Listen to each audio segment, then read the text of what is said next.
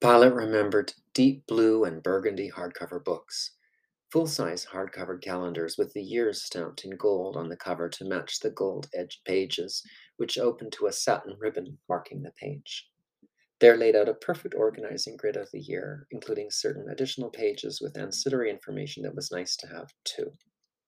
Year after year, he saw the calendars. One, at least, he thought was still in current inventory after all its cycles.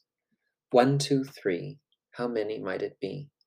He recalled not getting on the details in favor of more pertinent or at any rate relevant information upon his screen to do with Theater 4 command levels doing.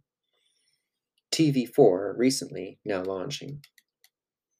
Meanwhile, Pilot's responsibilities lay in a direction of further levels, for it was only in perceiving the whole one begins to imagine all possibilities. So presently, he was prepping the fifth through eighth meta titles for TV3, preparing blueprints for market. Why this was the next thing to do has to do with Piquain details of Pilot's work and may be related to the fact that TV4 is one of only four channels presently on the books, and also the first channel, even now, to become available. In this case, therefore, TV3 seems less surprising as the next thing to work on, possibly. In total fact, Pilot currently compiled lists on 16 brain paper meta titles. That was as far as ventured, as it represented some processing time and it was next in line.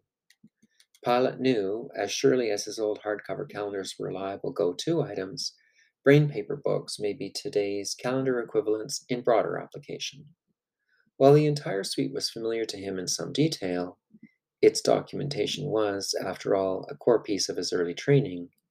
Never before had said information been published in any form, for any reason, least of all for sales. Well, then, here we are, he thought.